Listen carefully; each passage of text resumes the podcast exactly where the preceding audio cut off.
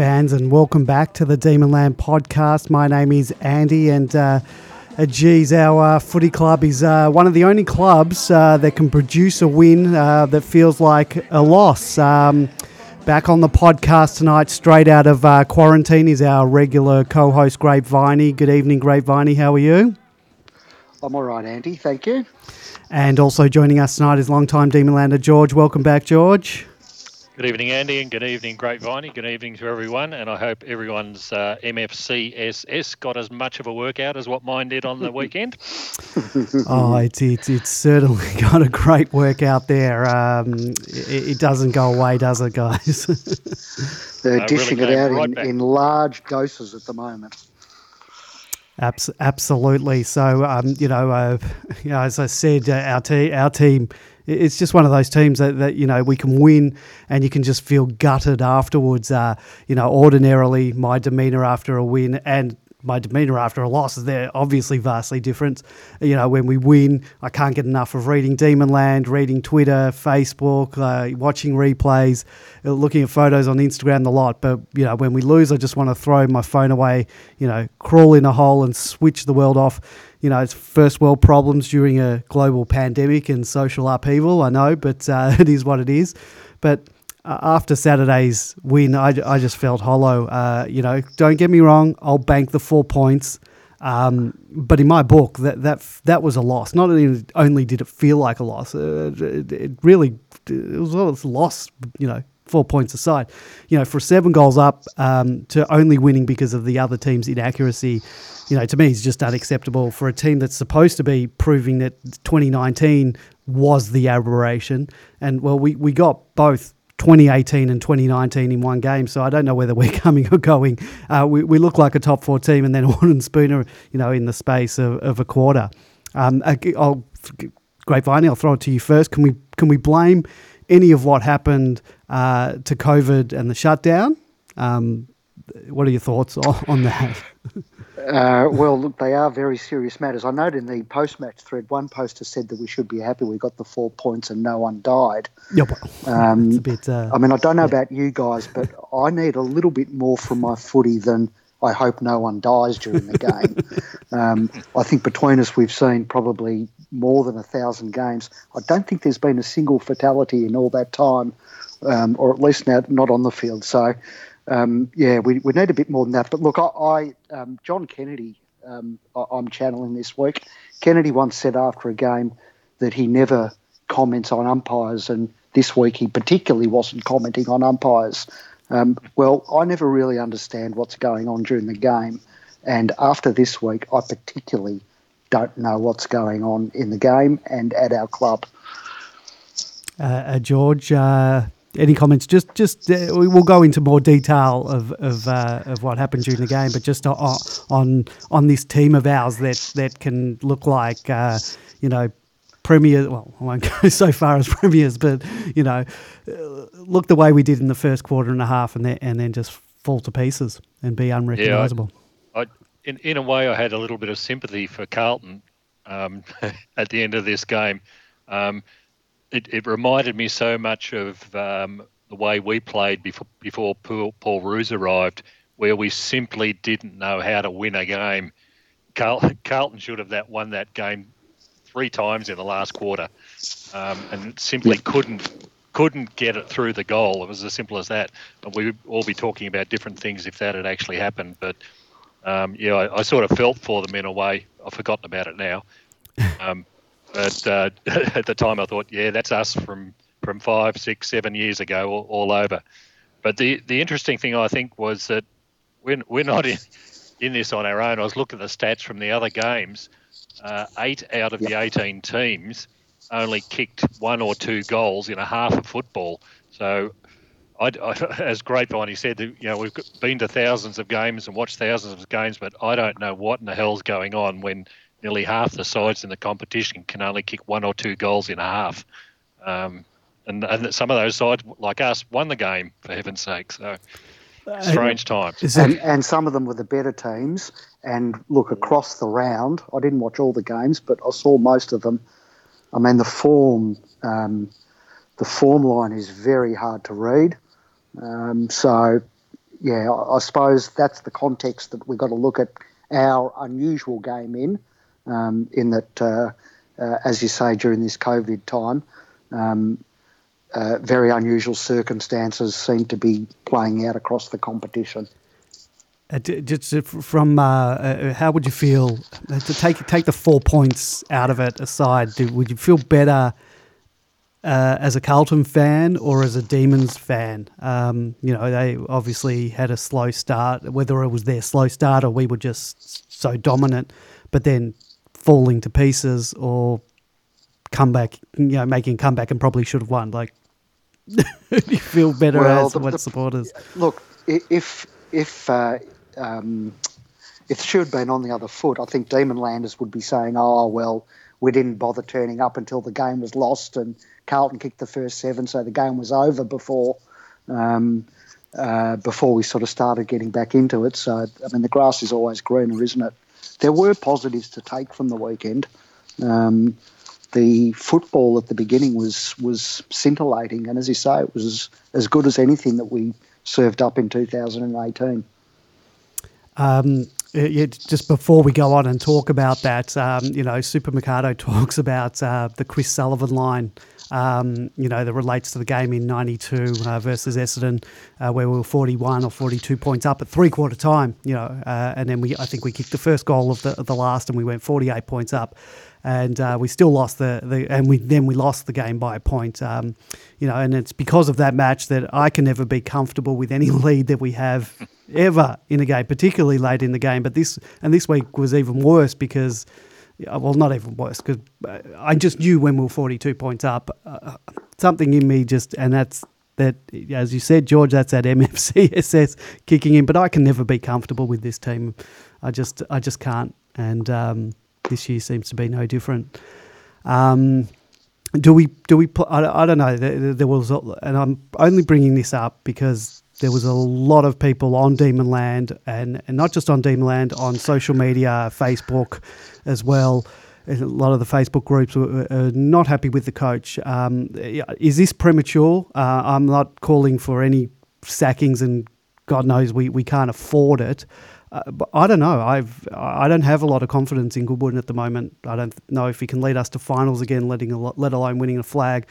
Maybe it is the COVID uh, effect, and and as you said, it happened in other games. But for me, it was the whole not having a plan B. I don't think there is a plan B. There appears to be a plan A. And if the opposition haven't worked us out, or if they're trying out their own plan A, um, like Carlton might have, and, and we get a jump on them like what happened in the first quarter, um, you know, everything's great with that plan A. But once the opposition wakes up and makes some changes to the game plan and is able to nullify our plan A, uh, we don't have a plan B. And forget about plan C or plan D. There, there, are no changes or wholesale changes that are made. There doesn't appear to be anything.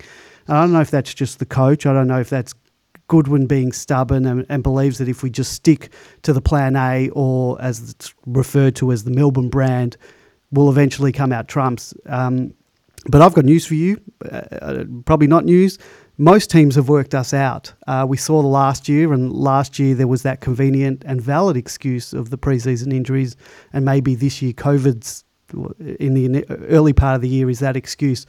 Um, you know, but as mentioned just a few moments ago, if opposition teams like Carlton uh, are trying out their own plan and that doesn't work, that they can easily just revert to the Melbourne brand nullifying blueprint and wrestle control of the game from us, and we fall to pieces and we can't seem to steady the ship. I, I, it's my opinion, you know, Goodwin was out coached by rookie. Uh, Teague adjusted the, his structures and he negated our midfield dominance and Goodwin didn't know how to respond, or maybe it was the players. I don't know. There just was no plan B. Um, Grapeviney, do we have a plan B? Is it the players that land at the feet of the coach? Is it the mixture? Look, it's it's hard to say. Yeah. I mean, I, you know, um, we're only outsiders. We don't know what's going on in the box mm. plans, how many of them there are, yeah. what changes are made. Um, I think this week we were restricted somewhat. You had one player in Harley Bennell who was on limited minutes. Yep um, and was only uh, look. He, I, probably the greatest thing to come out of Saturday was the fact that he got through the game, um, and certainly showed a bit of touch for someone who's been out for so long. But um, uh, yeah, so look, we were hindered there. Um, we had uh, two debutants, albeit one of them looked um, looked like he'd played hundred games. Um, but uh, I think to leave, um, you know, people said, well, why wasn't uh, Tommy Mack perhaps moved up the ground, um, uh, given a run further upfield and, and, get him into the game a little bit? Well, then you've got Jackson Fritsch um, in the forward line, and I don't think that that was going to work. Um, so uh, perhaps uh, the coach was a, a, little bit restricted in what he could have done this week. But look, I mean, uh, um, in most games, we had a draw this week. Um, only one team prevails, and you've got two competing philosophies and game plans going up against each other, and and sometimes um, sometimes you just get beaten. Yeah, but we were um, 42 points up. We were dominating. We, we, we looked we looked fantastic, and that just went. They, you know, either we just stopped running and attacking the second half, yep. which it looked like. You know, in the first quarter, our tackling was great. We were fierce, and it was almost non-existent for the rest of the match. So, yep, uh, something's happened a, there. I think that's a, perhaps a mental issue. Mm. Max tonight was on AFL 360 and said that um, we've got a problem in that we can't stop sides when yep. they've got momentum. Uh, it's not the first time on the weekend that we've seen it. It happened um, plenty of times last year. Um, so, yeah, yeah, you know, I, I, don't think that's necessarily a coaching thing as, as it is a, a, a mental thing in the playing group. George? Yeah, I, I, think there's a couple of points that we need to remember here. Firstly, um, I doubt that we'll see any coach no matter how bad they might be, sacked this year, given that the AFL's controlling the finances of probably 14 of the clubs in the competition, and they will not allow anybody to spend a million dollars paying out a coach's contract. So you better get used to it, folks. Uh, Goodwin at least will be here to the end of the year and probably beyond. Um, the other, the other thing is, unfortunately, we're watching this from the television, and um, you just can't see what's going on yep. on the ground in terms of coaching moves. Um, the, yep. the yeah, cameras are fo- focused in on where the ball is, and you don't know who's who's sliding down the back, yep. where the player, who's who's actually sitting on others. So um, you you wouldn't know if if he was making moves or not in a lot of cases. I think the only um, thing that I picked up was when in an interview with Jayden Hunt after the game, where he said that Carlton dropped an extra player down into the defence. Um, I certainly didn't see that from the television, but um, where was our equivalent player? I don't know uh, because again you can't see. So I don't know whether you can criticise the coach if you don't actually know and see what's going on. But the other important thing I think is again referring back to the other matches. Hawthorn, Collingwood, and West Coast all kicked one goal in the second half. And if you look at the coaches of Hawthorn, Collingwood, and West Coast, you think that they'd they're pretty good at operators. They know what they're doing, but they fell into the same trap as what we did. Why? I don't know. Um, I'd, I'd, be grateful if someone could enlighten us, but I, I have a really sneaking suspicion that this COVID, COVID type football is we're going to see some pretty ordinary games from at least one side on the on the on the uh, field, and I think we'll see very little scoring done during those periods of time. It's only a guess at the moment, but it's not looking real good, quite frankly. Yeah, that, to, to, add that perspective, uh, Collingwood one goal in three quarters, Hawthorn one goal in the second half, Fremantle three goal three goals uh, in the second half, Carlton two goals in the first half, uh, Adelaide, Richmond, Collingwood five goals all game, West Coast one goal in the second half. Um, so yeah. There. But, uh, but look, there were periods where the intensity right across the ground seemed to be completely lacking, and mm there were passages of play where I just thought this looks like a practice match. Um, players are jogging, and yeah, letting letting each other sort of run loose and wide.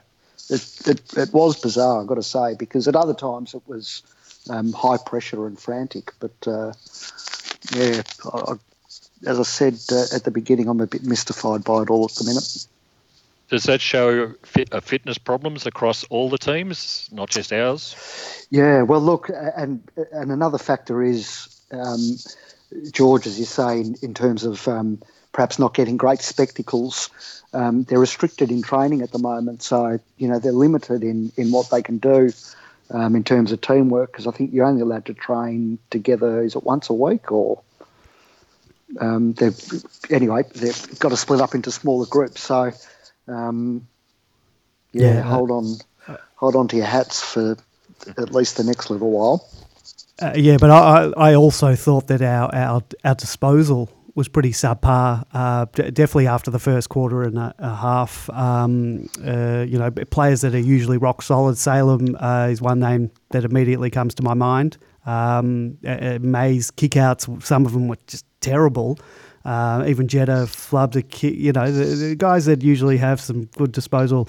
Uh, maybe we are. They're just rusty after so much time off. And I know they were doing their own training, but I guess when you're not um, in that group and, and, and sort of gelling as a team and um, and getting that connection, yep, that that that might be uh, uh, Fritsch as well. His his shots for goal. Um, I don't know what's happened to Fritsch.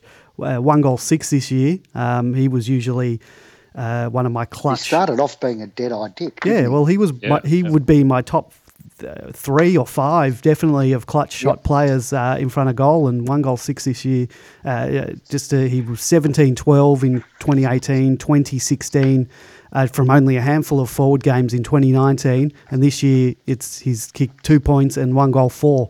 Um, yeah, just not, not good enough for a mid-sized marking forward when we need when goals. Yeah, obviously uh, hard to very gettable shots too. Yep. Well, that miss at the end as well. That's you know that was an easy easy kick, and that would have you know put us sort of a goal sort of out of uh, danger of losing the game. Um, but yeah.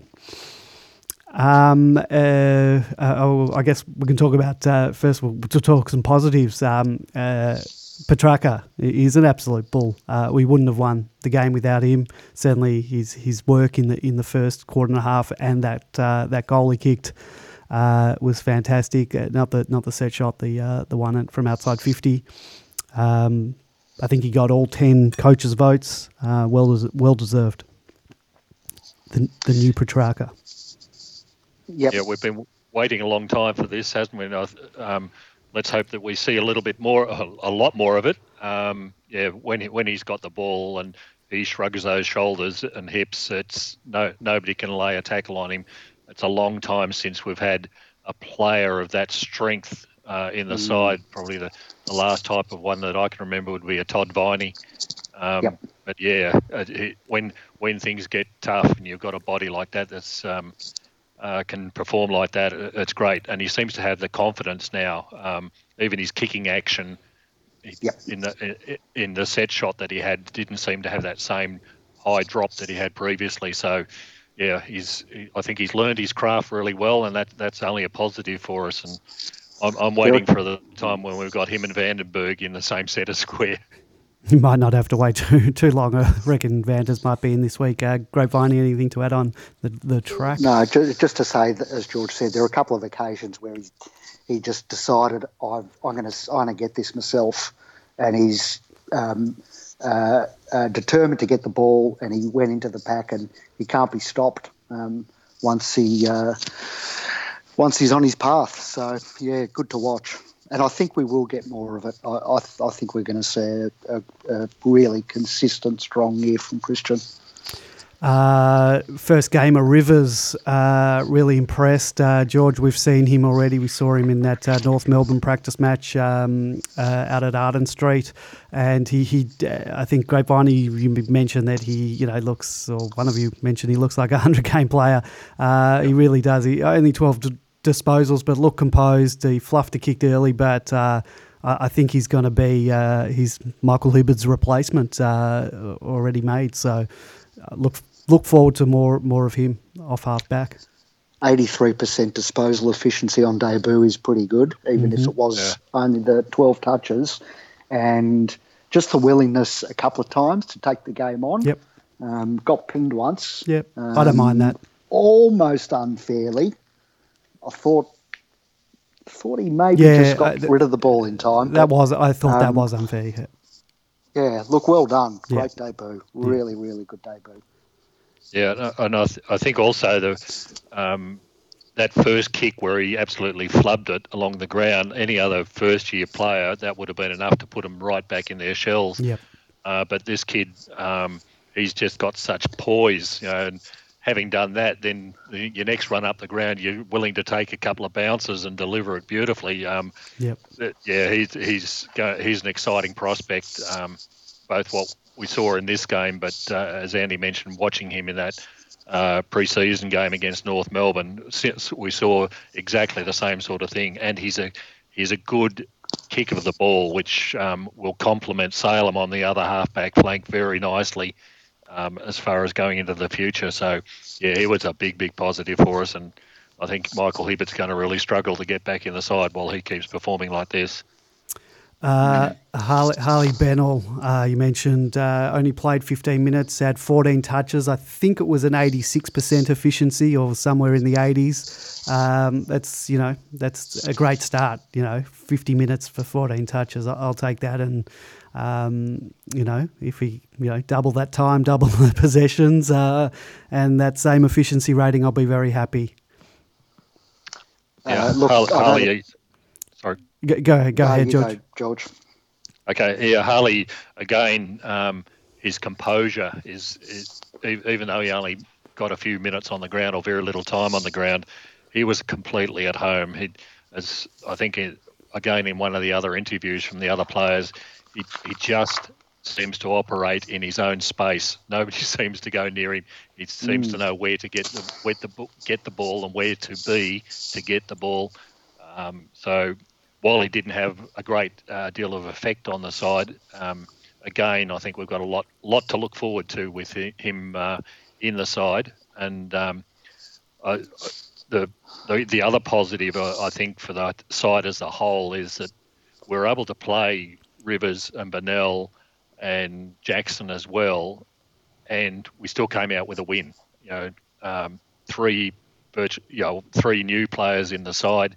Um, uh, and only Tom and Tomlinson and uh, Langdon only having played one game as well. We've got five, five or six, uh, five players or six players in total who weren't there last year, and they've all slotted into the game and into the team really well. So I think there's some real positives that we can take out of that. Yeah, and add Cozzy into that uh, probably of course, coming back yeah. ne- next week. So. Um, uh, well, I will make mention um, of, um, I mean, I don't think Hunt and and, uh, and Nibbler.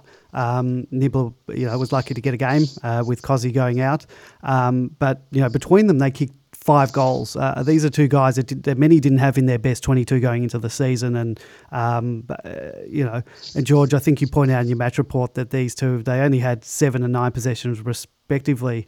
Um, you know, and then they sort of went missing. But had they not contributed those those five goals, uh, Hunt three and, and Nibbler two, uh, we definitely would have lost. Now, uh, you know, the fact that it's it's a hard one here because I, I, when Nibbler has his nine possessions and doesn't kick any goals, it really you know pisses me off. But um, if he's if Nibbler's going to be in the team, he's got to he's got to affect the scoreboard, um, especially if he's only going to have nine or ten possessions.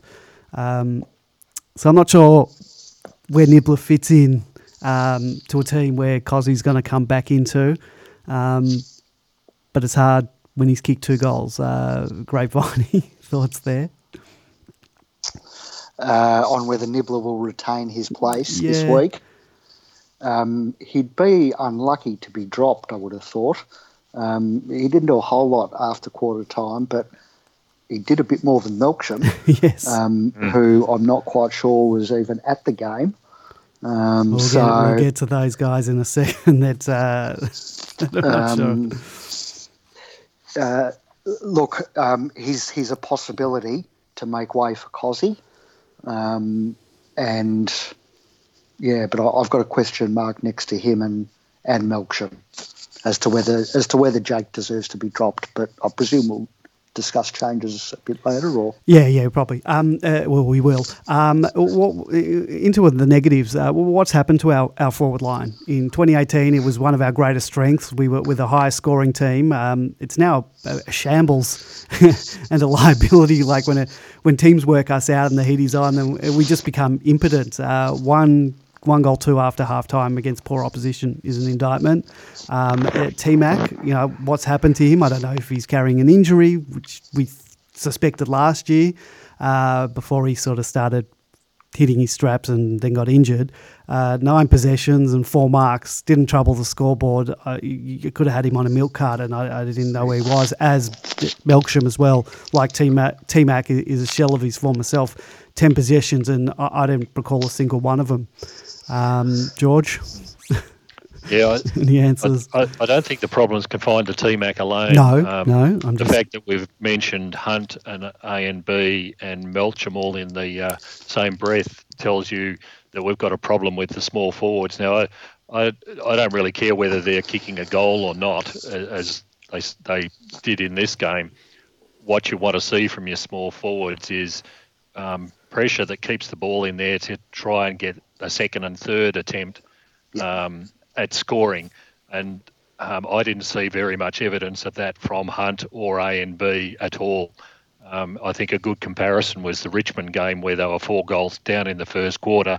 Um, Daniel Rioli barely got a touch for the whole game, but for the whole game he was in the face of every Collingwood player um, to keep the ball in there and give opportunities to others um, to be able to get get the the um, scores on the board that eventually got them the draw. But um, we, we need those small forwards not just to kick a goal here or a goal there. Um, they need to be doing work for the whole of the game, and I didn't see too much evidence of that from from any of those players. Um, T Mac, um, unfortunately, um, let's face it, he's come up against McGovern and Weitering. Uh, McGovern's probably one of the best defenders in the league, and Weitering is no monkey by any stretch of the imagination. Um, the, the question, like like the uh, West Coast game, was who's our second one? Well, we put Jackson in there as as the the backup. In the West Coast game, we had Brown. Um, I'd, I'd like to see us stretch players a little bit more, and not just depend on a big body T Mac alone. Uh, we haven't replaced Hogan since he's gone. Uh, T Mac's trying to fill fill that hole, but um, he can't do it all on his own. He's got to have some more backup around him, and I don't think we're at the stage that we can afford to just have one big forward in a game. We'll keep coming up against uh, really solid defenders. This week there'll be the Hurleys and um, and and the, I can't remember their other big backmen who they're using at the moment um, in Essendon. The same thing's going to happen unless we've got a second target up there. We can't depend depend on Fritsch to be the sole man out in the forward line trying to uh, kick get the scores. So, um, yeah, uh, I think, is in serious troubles unless he starts doing some work. I was furious in the last quarter, uh, just watching him walk around um, while Carlton are bringing the ball out of our forward line. Um, he hadn't done much during the whole game. He shouldn't he shouldn't have been too uh, too exhausted because he hadn't done anything up to that stage. So, uh, with the game in the balance, the scores level, you should be running absolutely flat out at every opportunity. I didn't see that. So. Great Unfortunately, that's that's not the first time uh, with Melksham. Um, uh, I, I, just don't think he's consistent enough, and I don't I don't think the effort is consistent enough. Um, it's not infrequent that he can be found jogging around contests or even walking. It just sometimes it just look like he doesn't care. Um, and look, he's got all the skill in the world, but he needs to be imposing himself more on games. And as George says, um, uh, they all need to be putting more pressure on. Agreed. Um, uh, when just the point on uh, having another big tall there, someone who can impact the game. I just wonder where Weideman's at. I know that he's kicked five in in the 14 aside scratch match, which I don't know how much you can take from that. Him and Brown both both kicked five in that game. Um, you know, Jackson's got a lot of promise, but he's young and raw, and um, you know, I, am very excited that he's on our list, and, and he will develop into a very good, um, uh, uh, you know, forward slash ruck. Uh, but he's not there yet, and we can't expect. No one's expecting him to be, but uh, you know, it, it, seems strange that Weideman couldn't get selected in front of him.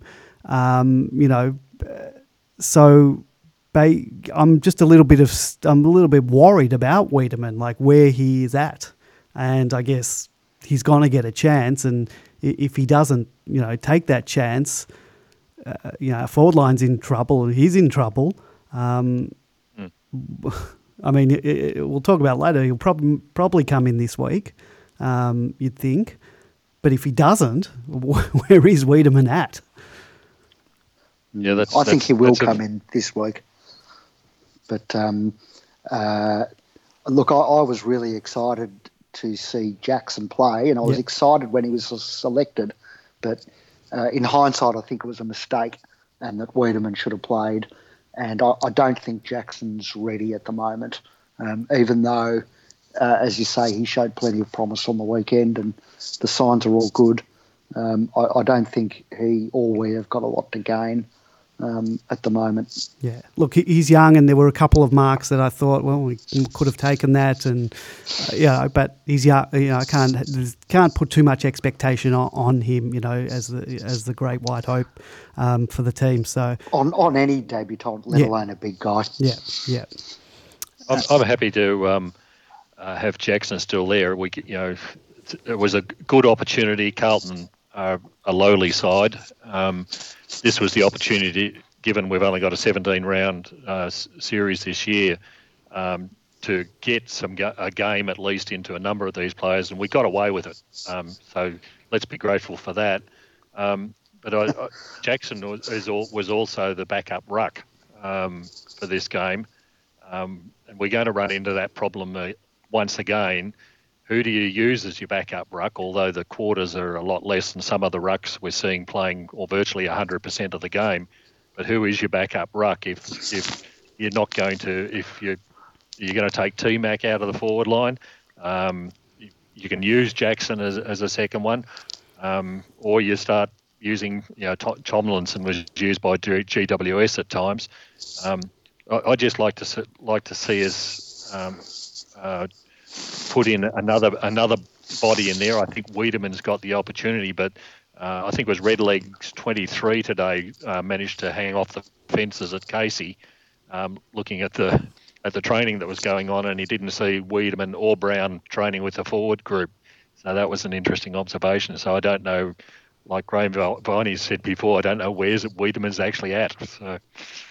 Hmm. Mm. Interesting. Interesting one to watch. Um, uh, our back line uh, was a little dysfunctional. Uh, we've been critical in the past of having too many players fly for the ball, and this happened repeatedly on the weekend. Oh boy, there I were, could poke my eyes out with a fork when that happens. And as you say, um, half of Demon, more than half of Demonland is in the same boat.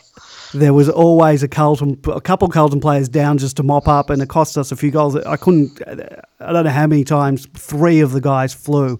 Um, you know, there was one time when May went for Mark of the Year, dropped it. Uh, uh, there was uh, Joel Smith Joel went for Smith, Mark of the Year. Yep. Uh, Lee, you know, we had two guys going for a mark and Lever coming over the top to spoil.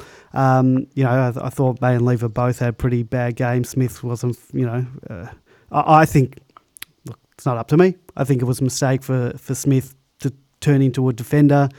Um, I think he started as a defender. Then as a forward, he got injured, and he's back as a defender. Um, I think they did that. We discussed last week that it was because Petty they were turning him into a forward, but now Petty's injured and he's indefinite at the moment on the injury list. Um, I'd like to see Smith as a forward, but don't know if that's going to happen. I tell you, there were times on the weekend he looked like he was playing down at the park, yeah, including flying for that mark and uh, one or two other decisions, I think, in relation to going up when he didn't need to and should have stayed down with his man.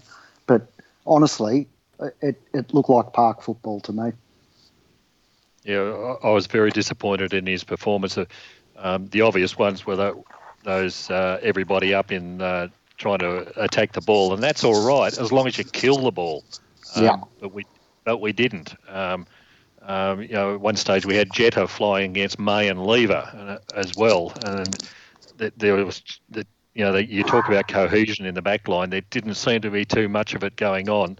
And while some people uh, on the website said, "Oh, look, it, it only happened three times," that just happened to be nearly half of Carlton's score for the whole game as a result of those um, uh, everybody up scenarios. So, um, yeah, there's a lot of work that needs to be done in terms of the cohesion down the back. And like Andy um, has alluded to, I'm not keen on Smith down the back line. I don't think he's a natural backman.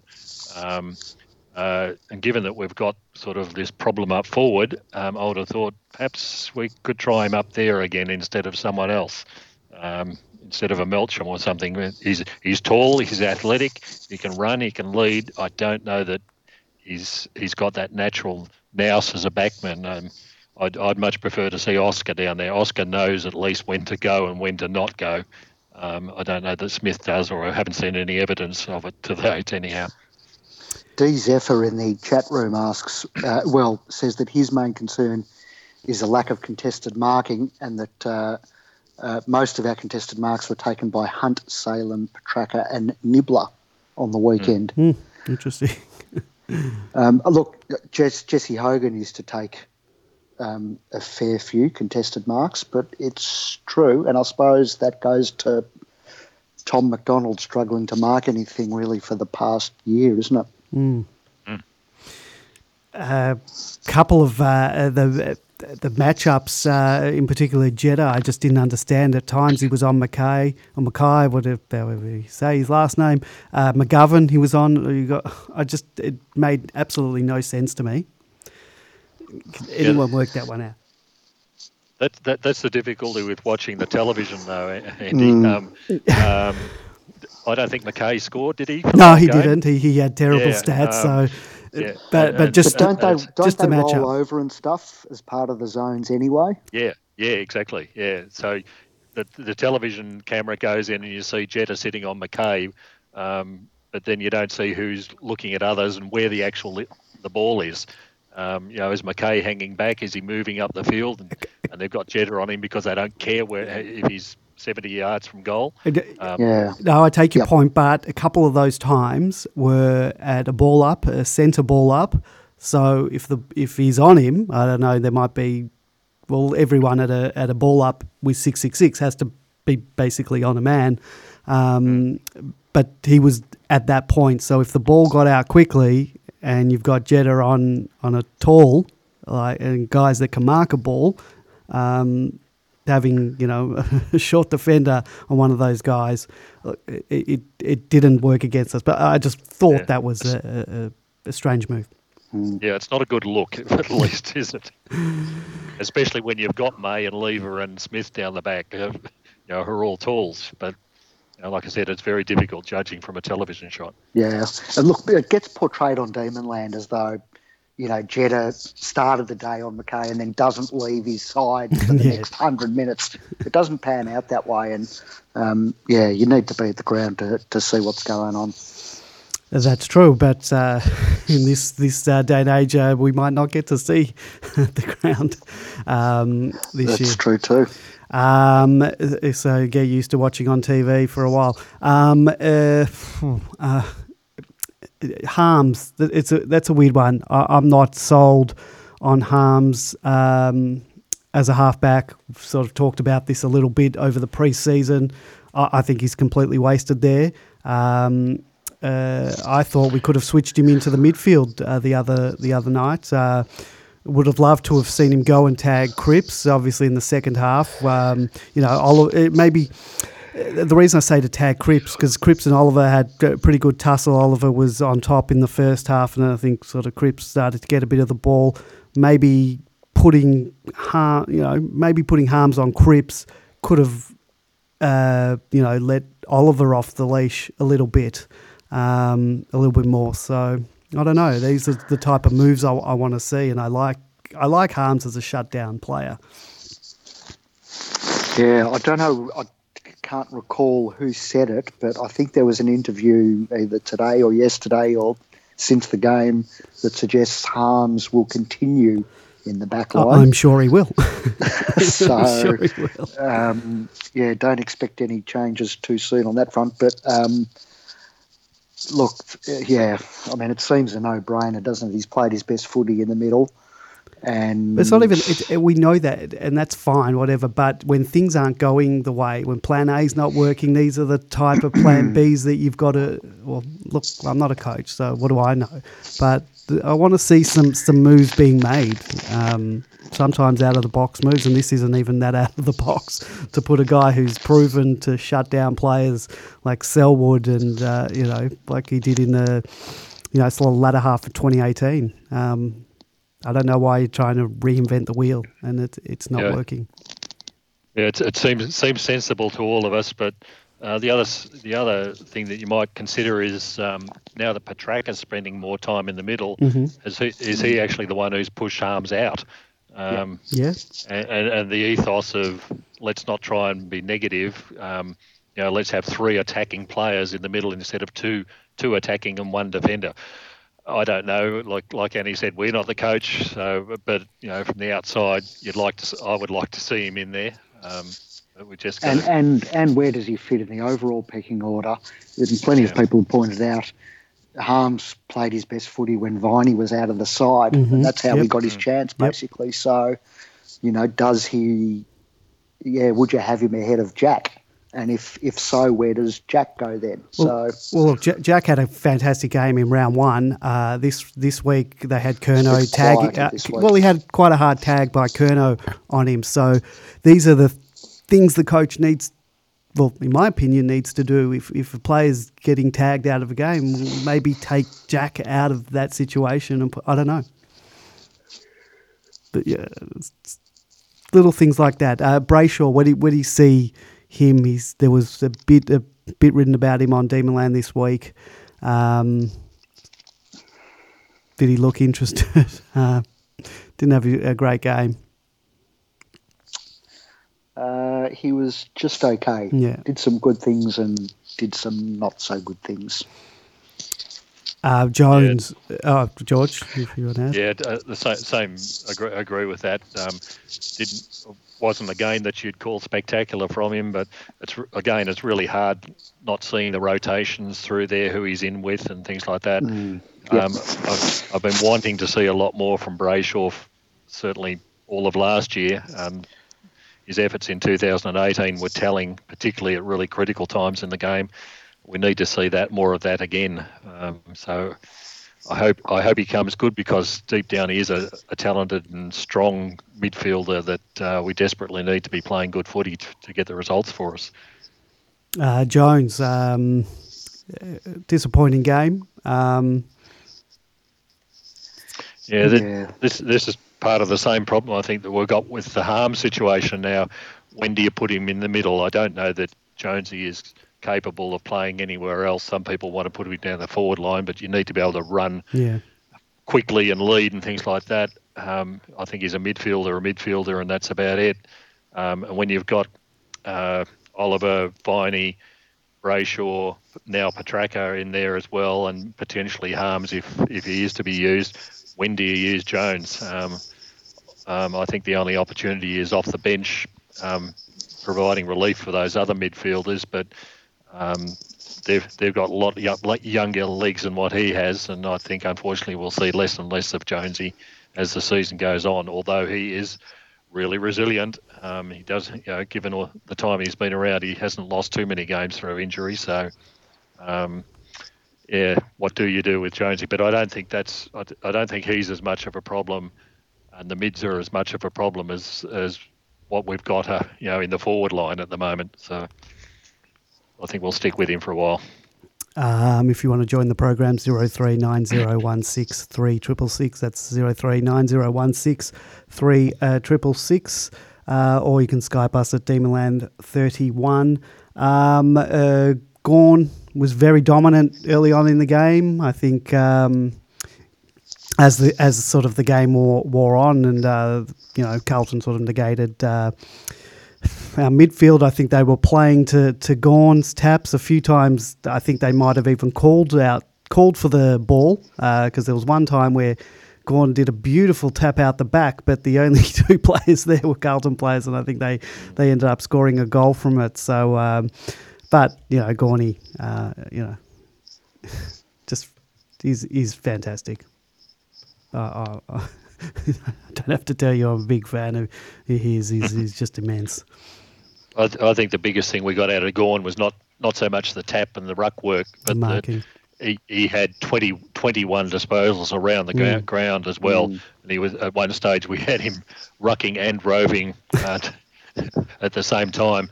Um, you know, for example, uh, I looked at Bellchambers' uh, stats for this week. He had the grand total of five disposals, um, and then you look at Max with 21.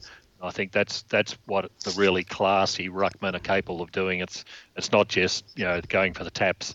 It's uh, how how much effect you have around the ground. And I, I thought during particularly that third and fourth quarter, um, Max was holding our midfield together in a big, big way because there didn't seem to be too many others putting in the work that he was. So very grateful to have have him um, playing a good guy. And now that he's the captain of the side, it was a great example of, of leadership. So uh, hope that we see more of that. Uh, in terms of grateful, were you grateful that uh, there were only 16 minute quarters? Because I have a feeling if uh, and we don't know what would have happened in the first quarter had it been longer, but certainly in the last, if there were another four minutes, uh, don't think we would have come away with the four points. Something uh, mm. tells me. Um, just your thoughts, boys. I'll go to you, George, first. Throughout the whole round of football, the the shorter quarters, it looks like it's here to stay for this year. Um, they're saying it'll revert back next year, um, but um, yeah, it's certainly certainly uh, you, you, notice it uh, uh, being yeah. you know, the shorter game, and there were some stats put out uh, the other day uh, comp- in comparison, and it was uh, over over the games. There sort of there was quite a wide variety of, of times for the games, but I guess that happens even with the longer version. Yeah, and I think the difficulty with the um, shorter version of the game as we've got it at the moment is do you run hard um, and take the risk of running out of puff at the end. Uh, it's better to get the scores on the board. And how do you do rotations for people like your rucks? Um, I've noticed a couple of uh, uh, rucks are playing, you know, 90 plus percent of the of the game time when there's only 16 minutes.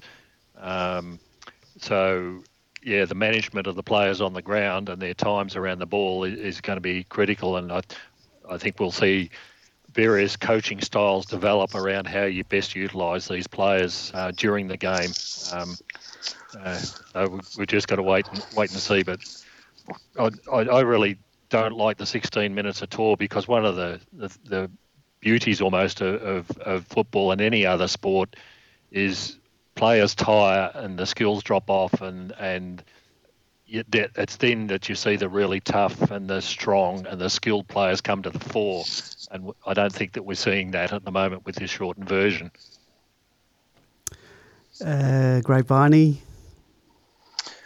Uh, well, it's interesting to listen to BT. I think on the Thursday night say that with the shortened quarters, there's no time now to come back at the end of the quarter, which I thought was an interesting observation on time. There still is time at the end of the quarter. The quarters are just shortened. yes. Um, so it's, it's like uh, kicking inside the left hand, go- uh, sorry, the right hand side goal post. yeah. yeah. if you don't, it's that's, the point.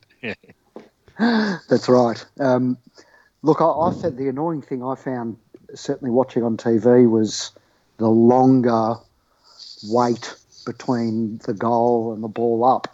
It's a minute now, I think, so that mm. the runners can come on and do their thing. I mean, that just seemed to take forever. Yeah, yeah, I agree. Um, so I found that to be uh, very irritating, I must say.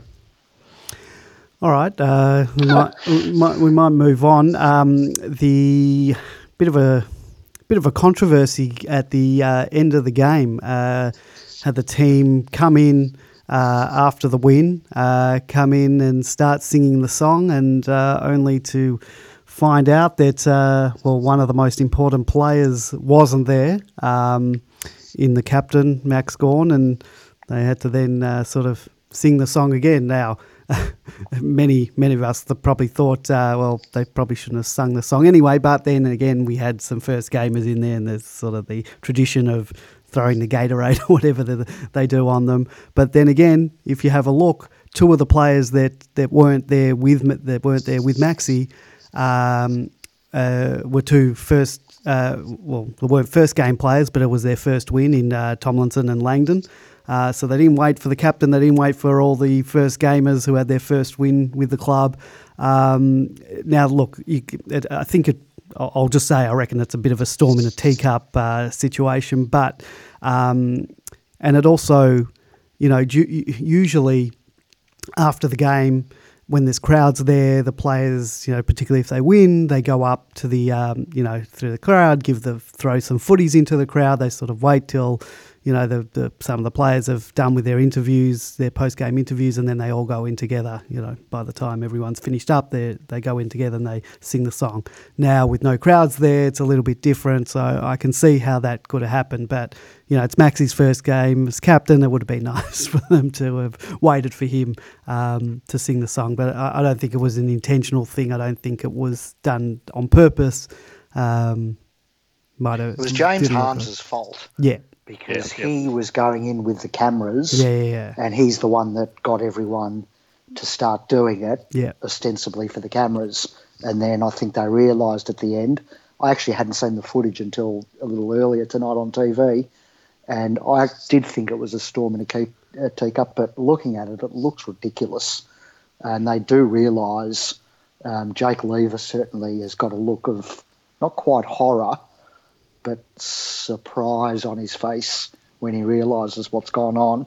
And Max looks like a bit of a goose, and that his teammates have made him look like a bit of a goose. Yeah. So I'm not surprised it's got picked up on and and. Uh, and there's been a bit of commentary about it. I'm not surprised at all. They're going to. Uh, the media's, uh, you know, been uh, salivating for, for any type of controversy about anything. They're going to pick up on any little thing, uh, particularly after the, um, you know, two two months or, or and, and, change of uh, not having anything to sort of discuss. Um, but uh, so yeah, I can see that. George, uh, anything to add on that? Yeah, I, I'll, I'll, put a put up a couple of comments that I saw from the posters on on Demonland. I think Dub D said footy's back after three months and people want to talk about the song. Jeez, really, know. Um, the other the other thing is, I think people and somebody else pointed out that even after they went for their second effort, they forgot about Langdon and Tomlinson, who, who mm. this was also their first yeah, game. Yeah, exactly. But, uh, I think they did it three look, times. Look, if, they yeah. want to, if they want to sing it three times, uh, they actually haven't sung the song for nearly 12 months, then sing it three times. So, but yeah, um, yeah, big storm in the teacup. Who cares? We won't be talking about this in a week's time or t- or ever again, probably. All right, we'll, we'll move uh, moving right along. Um, uh, there was a, a scratch match that was played um, in lieu of uh, not you know not having a VFL competition. Uh, we'll see a few of the well, we won't actually get to see them, but we'll we'll hear about them maybe.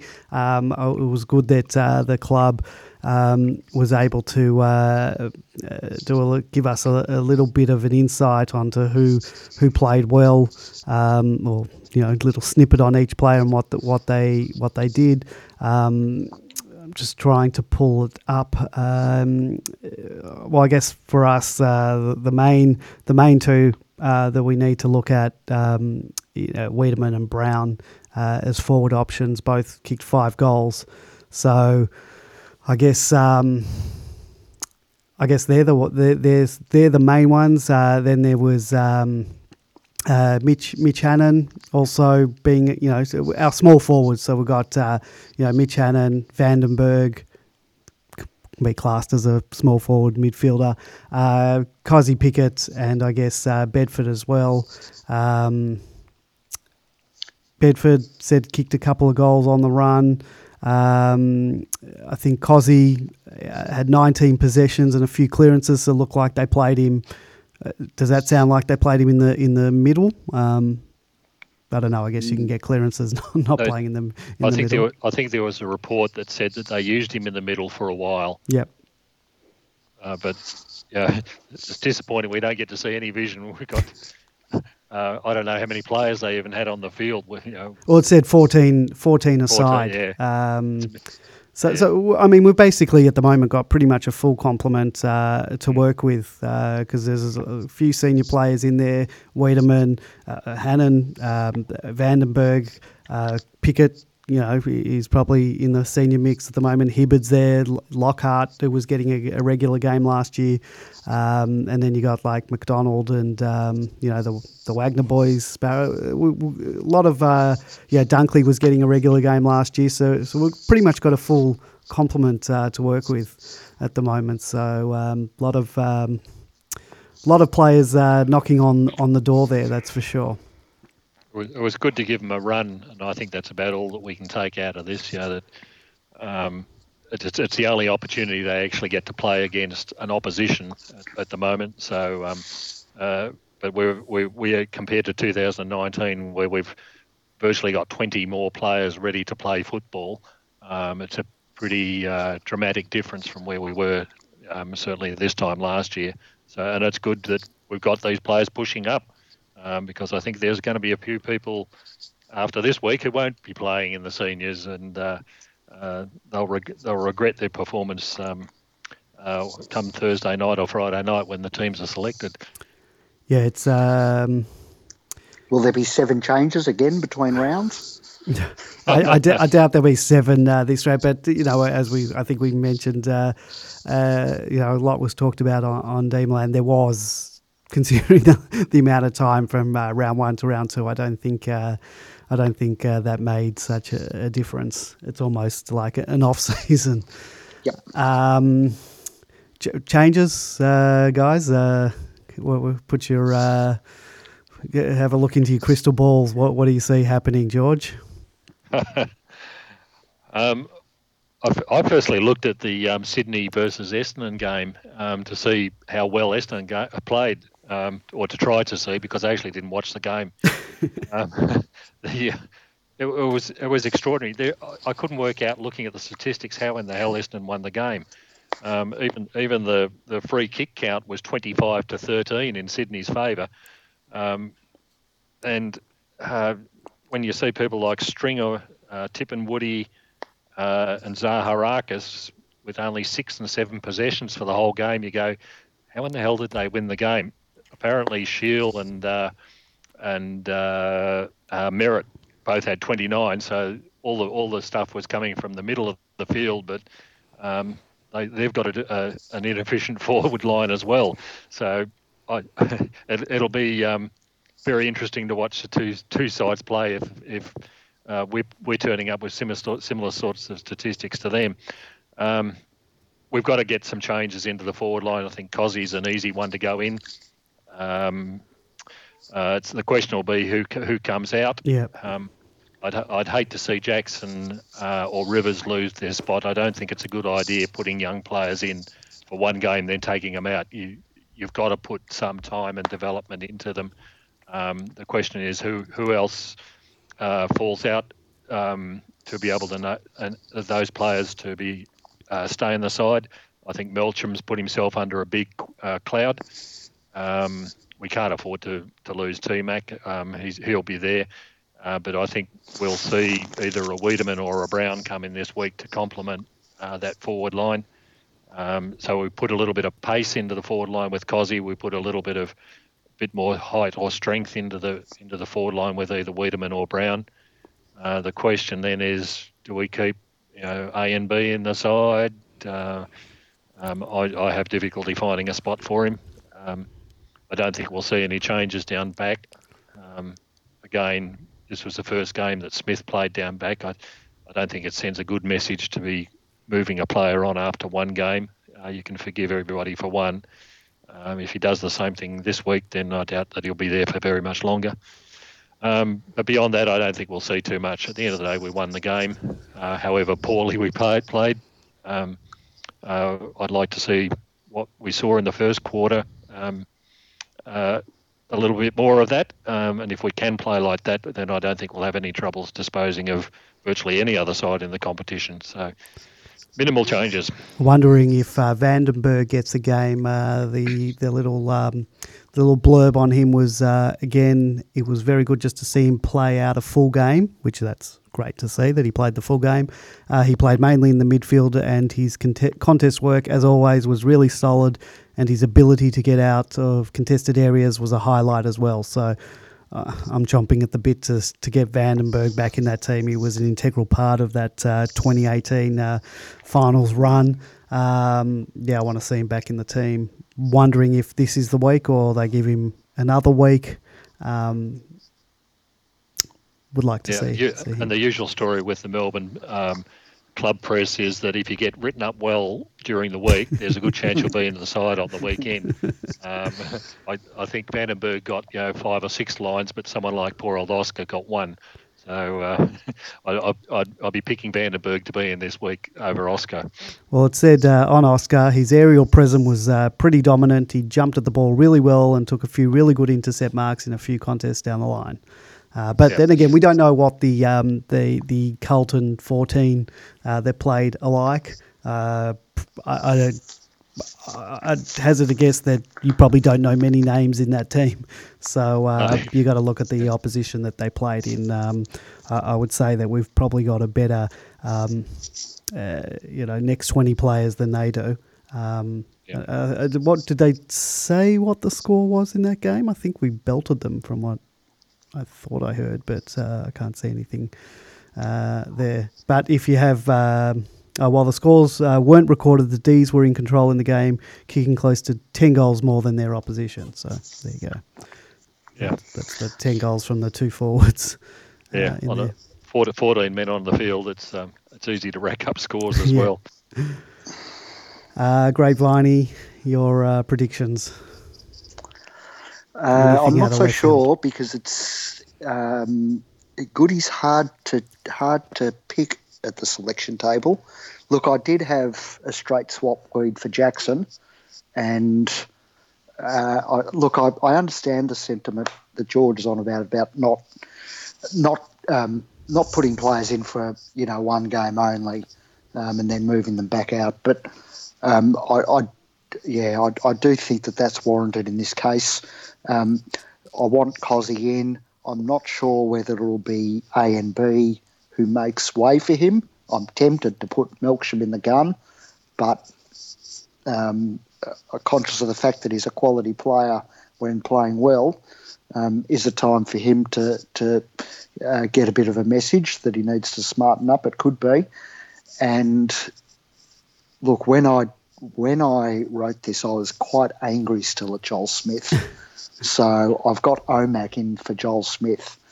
Um, again, I don't know. We did win. I don't know whether the coach is going to to really shuffle a winning side around all that much. So, um, yeah, there are um, uh, three possible changes, but um, other than Cozzy, I'm not convinced we're going to necessarily see all those ones come in. Andy, your opinion? Uh, my opinion, I think that uh, I think they will uh, take Jackson out and put Weideman um, in. I think Cozzy will come in. I'm not sure who's going to come out. It could just A and B could be unlucky just because he was lucky to get into the team initially. Um, the two goals, yeah, but the nine possession, hmm, I don't know. Uh, love to see Vanders in. Don't think he will get in yet. Um, and then there's, um, I think that's that'll be it. I think they'll only make uh, two changes. I think uh, Weideman and Cozzy will come in, and someone's going to come out. Not sure it'll be Melksham, but um, yeah, that's it. think- Rivers get Rivers gets a game. I, I- I don't think he'll be Oh, yeah. coming out of the team. Yeah. The forecast for the weekend is, uh, I think, 10 mils of rain on Saturday and another eight on Sunday. So it's going to be pretty wet and slippery. Does that change anything in terms of our selections? Oh, that's interesting. Um, in terms of tools, I think you still have to go, but you, uh, you still play a, a Weideman and um, and a T Mac or a T Mac and and Jackson, but um, they definitely won't go in uh, th- three tools in the forward line. Um, as in, you know, it's not going to be Weideman and Mitch Brown coming in. Um, yeah. I Does that change? Any, does that change anything in the middle as well? I don't know who who, who would you uh, who would you put it take out and Uh, put in? Uh, well, that, that that's the big question. You know, um, given the the you know it'll be tough and hard and and probably a ruck maul maul around the whole ground. You know, um, Jonesy loves that sort of situation, but uh, um, uh, do we need the runners as much in this game? I, d- I don't know. Interesting. Yep. Uh, we'll see. We'll see what uh, we'll see what they come up with. Um, yeah, interesting. Um, boys, anything else uh, before we wrap things up for tonight? I think that's all for me. Uh, but I, I will say that uh, the, just before we came on air tonight, uh, Sydney have come out and said that um, that they want uh, ten thousand at the Melbourne versus uh, Sydney game uh, in round five at the SCG. would either of you boys get on a plane at the moment and, and try and get to would that there game? be an away allocation as there is in, in say European football? Well, the, the, you would think if the two teams were, if this was happening in Melbourne, you would think, um, as in two, two, vic, would, two Victorian teams, you would think they would. Uh, well, what happened at the what happened at the Adelaide uh, Showdown game? Was that uh, an even allocation? No, not even. It was, I think it was the Crows' home game, and they got the vast majority of the tickets, and then there was a small allocation for Port. So you would uh, you would imagine that's probably the same thing. I don't I don't think there would be an even allocation because they wouldn't want uh, to uh, ha- to have the allowance for ten thousand mm. there, and then only five hundred Melbourne supporters come out of a five thousand uh, possible. Well, no, well the question is, will there be any oh. allocation oh. for no, I, I, don't think it'll be even, but yeah, They'd have will to, there be the opportunity for any Melbourne supporters, presumably the cheer squad or someone else? There'd, ha- there'd have to be definitely the cheer squad if they're willing to to, to make the the trip. Um, uh, um, my question is, uh, are you guys ready to get on a plane at the moment? If you know, all things being equal, that you could get there, and uh, you know, I, I, think that's the uh, that's the overall problem. It's all very well um, uh, you can get on a plane. Um, can you actually get a ticket, and on what basis are they allocating these things? Um, you, know, you, you want to book your plane ticket four or five weeks out. Uh, you don't want to be leaving it to the last day, sort of thing. But just as equally, it's no use having a plane ticket if you can't get a ticket into the ground. That's true. Um, so, um, look, I short short of any great changes, I think it was mentioned on the uh, um, by Binman on the uh, on the uh, uh, chat box that uh, he thinks we'll probably have 20 grand, 20 grand at the MCG by the end of July.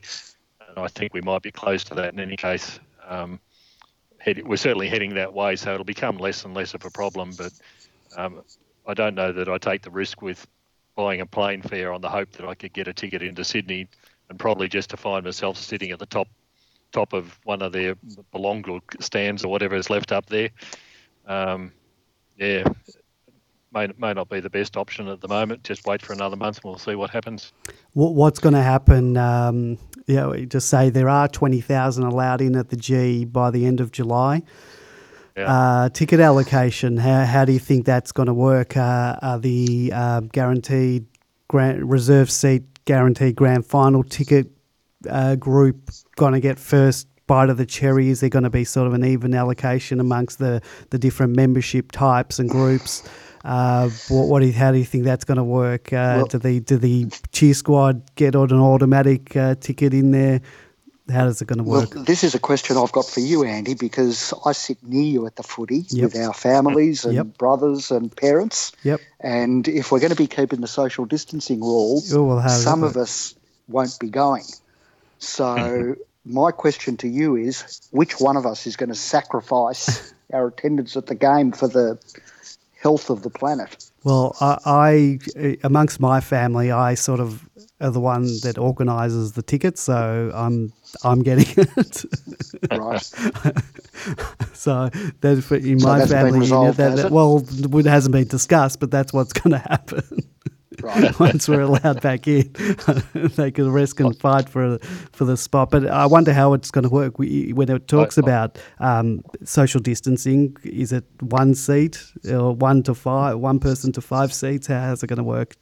That, looking at the pictures from Adelaide, it looked like one one person separated by about three seats, and then sort of um, staggering on the between between rows. But you can be absolutely utterly sure that whatever the allocation is, if it should happen, um, there will be plenty of people who'll be unhappy about it, and Yep. particularly on Dem- on particularly on Demonland, there'll be complaints left, right, and centre about how they do this. So uh, we'll look forward to it. But you know, it'd be just nice to get back to looking at the looking at the footy in any case. So Yeah, take it, take I, I'm. I'll as soon as we're allowed to go uh, in, in Melbourne. Um, I'm going to do my best to, to be able to get a ticket. Uh, but I, I guess it's going to probably be. Do you know how it work, How did it work for that Adelaide one? Was it a lottery? Do we know if it was what the allocation was in terms of the membership types and groups? Nope, No. not I. No, no idea. Uh, idea. Bin, Bin Man in the chat room said, uh, I think the AFL have said there will be a ballot of members. So uh, it's a lottery. Yep, it's a lottery. Okay. Mm. and knowing and Yep. knowing our luck, we'll lose the lottery. yes. Or Uh, we'll get or we'll get an allocation for Andy's family to go to the to the footy, and you'll find that half of them are in the northern stand, and the other are sitting in the Ponsford, and the others are in the southern stand. yeah, well, I think my, my I don't know if my, my kids, are, my girls uh, are, are going to want to go. So I'll, I'll might put their names down and uh, I might have a one in four chance of getting in. Um, uh, yep. Well, that's it. That's uh, that's where we're at, boys. Um, let's find this uh, theme music as we go out. Um, thank you, boys, uh, once again for for joining uh, for joining us. Welcome back uh, to the Demonland podcast, uh, Grape Viney. Good to have you. Thank you. Go D's. Go D's. Thank you, George. And uh, yeah, we'll Pleasure again. we'll Thanks, Andy. Ciao. Not a problem. We'll see you guys uh, next uh, next week. Hopefully, we're smiling again. Well, uh, I still got a half smile from last week, but I, as I said, I'll take the four points. All right, guys. Uh, thanks for joining us. We'll see you next week.